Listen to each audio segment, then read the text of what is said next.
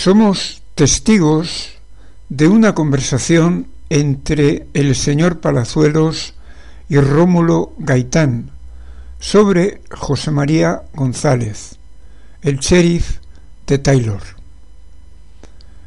González es oriundo del reino, pero fue expulsado por tener un comportamiento moral poco aceptable.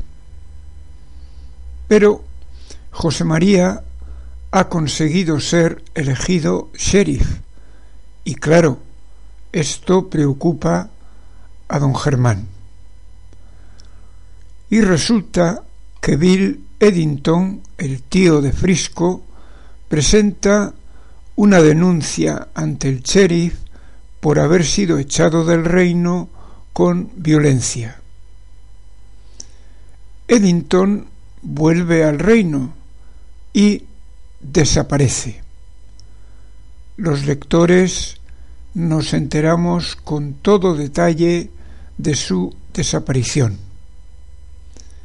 Y quizás Frisco también sabe algo. En cualquier caso, Frisco se queda en el reino con cigüeña. Don Germán es citado por el juez de Taylor para declarar sobre la desaparición de William Eddington.